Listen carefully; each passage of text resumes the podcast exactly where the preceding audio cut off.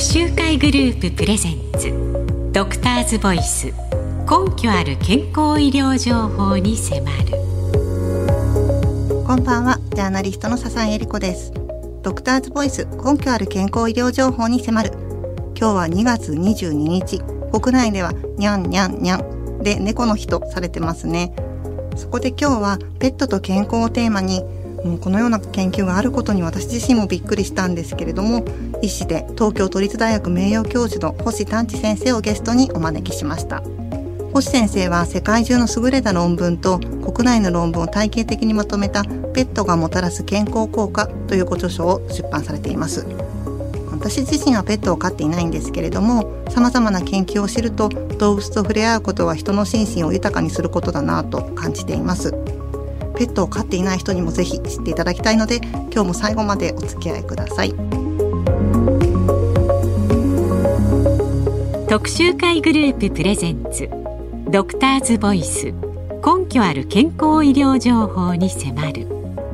この時間は命だけは平等だ特集会グループがお送りします。特集会グループプレゼンツドクターズボイス。根拠ある健康医療情報に迫る。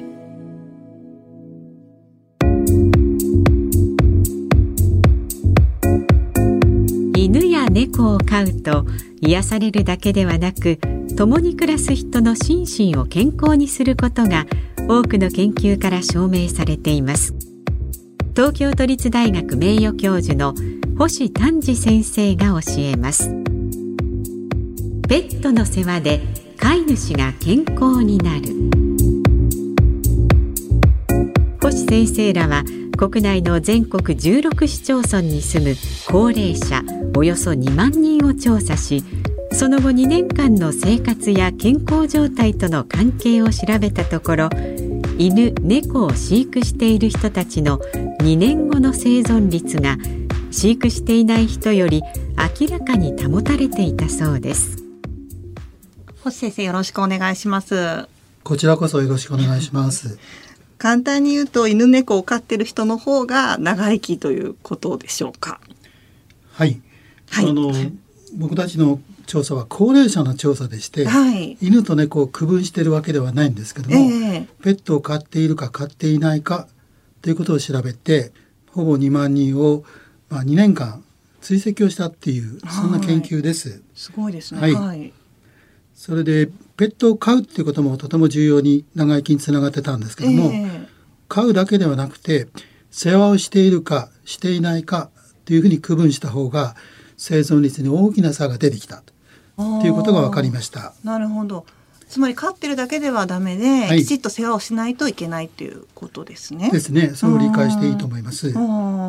そうなると具体的にはそのただ寿命が伸びるっていうことだけではなくて星先生の調査によると、はいまあ、例えば外出回数が多くなったりとか他にも何か。ペットを飼うことによって、はい、特に犬の場合ですけども外出頻度が高まるっていうことと、はい、それからペット飼ってる方が主観的健康感が高くなって、うん、でそれがあの総合的な効果として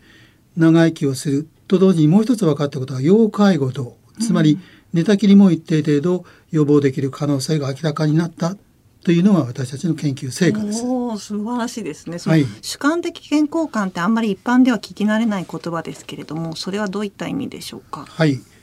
1960年代からアメリカのブレスローっていう研究者がいまして、はいえー、まあほぼ7,000人近くの人を9年間追跡をしたら、うん、生存予後つまり9年後に生きてるか死んでるかっていうその予後を明確に予測できる最も重要な指標が主観的な健康感つまり自己申告で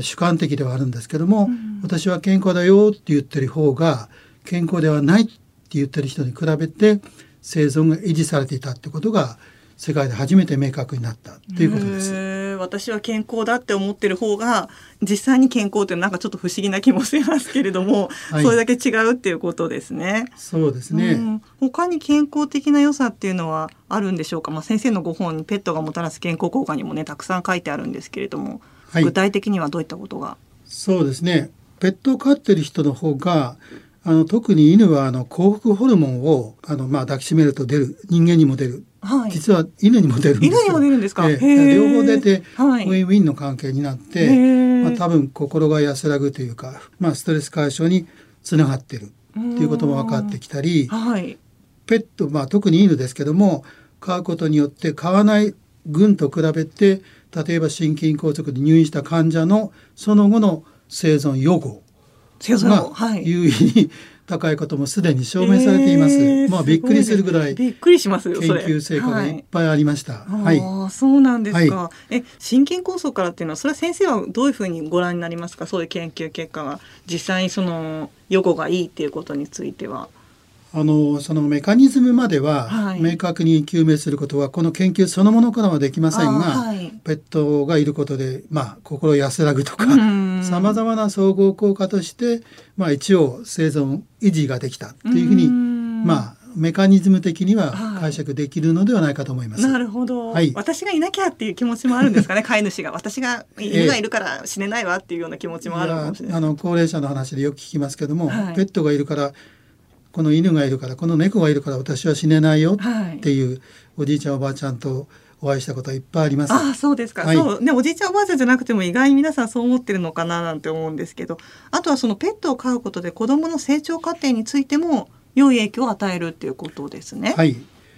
この研究はあのイギリスとかドイツとか割と先進国で非常に盛んに行われてましてはい、特にあの精神的にさまざまな課題を抱えている子どもたちにとっては、うん、処方箋の一つとして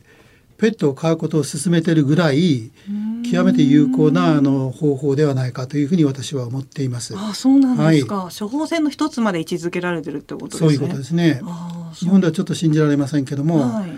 やはり僕はあの、まあ、犬を18年飼った経験もあるんですけども、まあ、最大の良さは絶対に人を裏切りませんよね。人間は裏切るけど。それはいや人間に比べれば、絶対に裏切らないという特性を持ってると思うんですけど、まあ、心を通じ合えるっていう意味では特に子どもの心を豊かにするなっていうのを僕は3人の子供をと一緒に犬と一緒に過ごしたんですけど、はい、とても感じましたね。あそうですか、はい、先生ご自身が三人のお子さんと犬一匹が。そうです。妻も一人奥様奥様もちろんね そうなんですけど、そうですか。で先生のもともとの二万人の方は犬と猫でしたけれども、はい、やっぱり世界的には犬の研究の方が多くなっているっていう感じ、ね、そうですね。まあ研究のしやすさも多分あると思うと思うんですけども、うん、なかなか猫の研究でしっかりした研究っていうのはなかなか見つけられなかったっていうのは事実です。でも先生の2万人には猫も含まれてる、はい、猫も犬も含まれていましたので、まあ逆に区分していないという、はい、あのデメリットはありますけども、はい、僕の研究は犬と猫、まあペットを飼っていますかっていう説問でしたので、まあ、一応両方入っています。はい、うん。じゃあこれからまだ猫についてはまだまだ未知の部分が多いとも言えるっていう感じですかね。あのおっしゃる通りだと思います。ただ皆さん体験的には猫を抱いてねあの見たらわかりますけど安らぎますよね。そうですね、えはい、そういったあの体験も十分研究なので、ケースレポートって言うんですけども、猫を飼うことによって猫がいるから絶対死ねないわっていうふうに思うことも十分体験研究では明らかになっていますので、はい研究が決してゼロではないというふうに私は理解しています。なるほど。はい、まあ実際ねその先生の2万人の調査も含まれているということですので、はい、で今日はチェックポイントというよりも星先生の先ほど申し上げたご著書ペットがもたらす健康効果から丸抜の3つの問題を考えてみました。ラジオの前のあなたもぜひトライしてみてください。1アメリカの犬猫飼育率は日本の2倍である。丸か×か。答えは×です。アメリカの犬猫飼育率は日本の3倍です。2犬の介在療法いわゆるドッグセラピーにより手術後間もない子どもたちの肉体的な痛み精神的苦痛が軽減される。丸か×か。答えは丸です。アメリカでの複数の研究結果から証明されています。3ペットを飼うと医者にかかることが少なくなる。丸か×か。答えは丸です。国内外の研究でペットを飼っている人は医者にかかることが少ないという結果が出ていますドクターズボイスはい、いかがでしたでしょうか？ペットを飼うと医者にかかることは少ないというのは正直本当かなと思ってしまいますが、星先生どうでしょうか？はい、あの諸外国ではこのような調査はすでに行われていましたが、それがすごいですよね。はい、えー、だけど日本でもですね、国立の健康の研究所の谷口という先生たちが全く同じような調査をしまして、ねはい、明確に同じような研究成果を出しています。そうでしたか、はい、素晴らしいことだと思いますね。すねはい、はい、実際に医療機関にその行く頻度が少なくなるということですね。はい。と同時に医療費も十分に、あのまあ低減化させることができるというところまで調査が研究を進んでいました。はい、えーはい、そうですか。先生のご本によりますと、まあ、海外の研究ではペット飼育者は非飼育者より医療機関に行く割合が10から15%低く犬の飼育者が毎日30分犬と散歩すれば年間で1億7500万ドルのヘルスケアコストが削減できるという報告があるそうですがすごいですね。本当にすごいなと思います。ええ、あのほぼ同じようなことが日本でも十分当てはまるのではないか、はい、ということが最近明確になった研究成果の一つです。ああ、そうなんですね。はい、で一方でペットを飼うことで健康面へのマイナス要素これ皆さん結構気になると思うんですがそれについてはいかがですか？はい。やはりあの動物と人間との共通する感染症ということもありますのでそうですね、え。だからそこはあの十分配慮すべきだというふうに思いますね。はい、で特にあの子どもたちにとってはあのアレルギーになりやすいという経験があると思うんですけども、えー、実はあの生まれた時からペットを飼うことでそれは十分にあのクリアできる途中からではなくてですね。ということが明確になっていますのでできればあの子供が生まれる前から、はい、ペットと一緒に過ごしておくっていうのもいい方法ではないかと私は考えています。なるほど。生まれる前からペットがいるとアレルギーが起こるリスクが少なくなる低下するってことですか？そうですね。赤ちゃんその後に生まれれば。はい。なんかそれも不思議な感じがしますが。あと高齢者の場合っていうのはどうですか？高齢になってからペットを飼うっていうことについては、はい、やはりあのペットロスの問題もありますしそれから逆に人間が早く亡くなって、はい、ペットが一人になってしまうという問題もあるので、えーはい、その辺はあの僕はあのサポーターがですね、はい、あの公的機関のサポーターが万が一そういうふうになった場合でもきちっとペットをですねその後のケアも担いますよっていうような安心感を与えるようなアプローチがとても大事ではないかと個人的には考えています。星先生も長く犬を飼ってらっしゃる。はい、18年行きまして、はい、まあ柴犬の雑種でしたけども、はい、はい、あと子供さんにいますけど、あの2人の子供たちはあの保護犬をねはい、今飼っていますけど、まあ、私から見れば すごくあの孫たちの心の成長には役立ってるなっていうふうに実感はしています。そうなんですか。はい、そうですか。ね、本日は猫の日ですので、はい、猫の良さっていうのは先生から見ると、まあ前半であの主観的健康感は猫でも高まるっていうことでしたけど、うん、他に先生どうですか、猫に関しては。ええ、あの今は猫二十まもなく2歳になる猫と、はい、実は今一緒に住んでます。えー、そうなんですか？初耳です、えー、そうなんですね。